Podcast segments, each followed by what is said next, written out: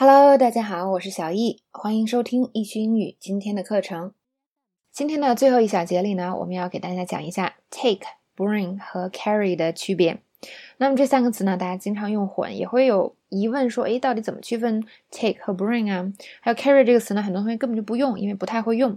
那么今天呢，我们就通过 Diane 和 Maya 的这段小对话来学一下。首先，我们来听一下。Oh, I have something for you.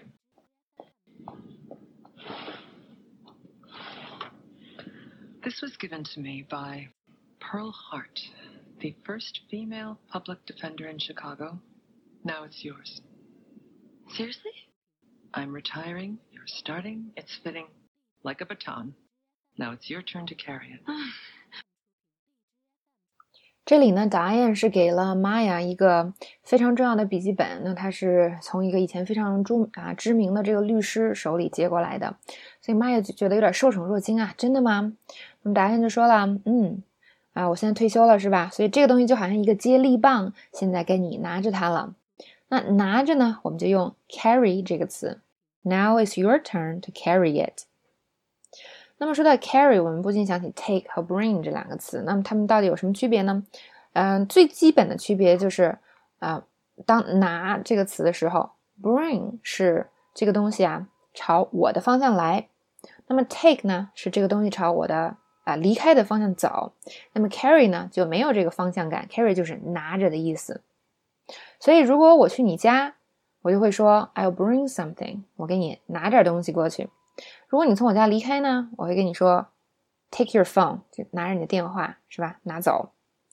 那么如果我说 carry my bag，这个是拿着我的包，它并没有一个方向性。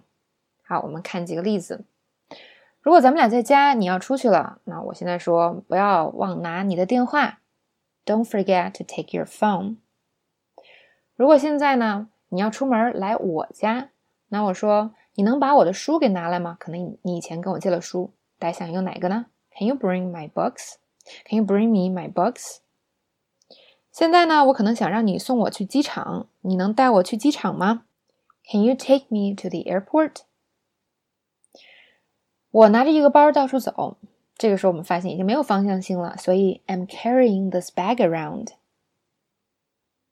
好，说到这儿，可能很多同学已经比较了解了，但是呢，呃，如果你想真正的啊，灵活使用这几个词的话，就像我之前说的，一定要多看例子，而且多在情景下看例子。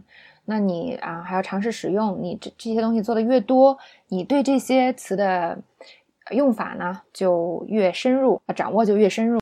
换句话说呢，就是我看过很多例子，我看过这个 take brain 在很多情景下怎么用，所以拿到一个情景呢，我就知道它大概应该怎么用。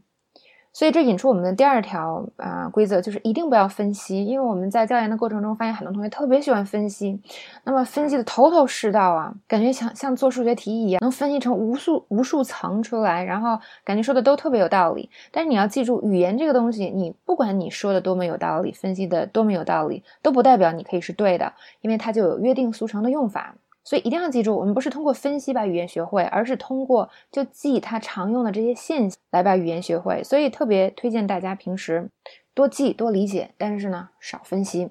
而且呢，我们掌握规律，但一定要知道，那规律之外，呃之外一定是有例外的。就比如说 take bring 这些词，有些场景下它们是可以互换的。那么这个时候呢，如果我们钻钻牛角尖儿就没有意义了。第三个呢，就是嗯，大家可能觉得，嗯，我一定要学。某一个知识，那我对这个知识的了解才更多。其实这也不尽然。之前我说了，我们学一个词就像练功一样，是吧？见它二十遍，那它就练到二十层。但是呢，其实英语这个东西，或者说语言这个东西，我总体知识量越大，我就越容易对其他的一些呃地方或者细节的地方产生更好的理解。好，今天我们的课程呢就讲到这里了，谢谢大家的收听，我们明天再见喽。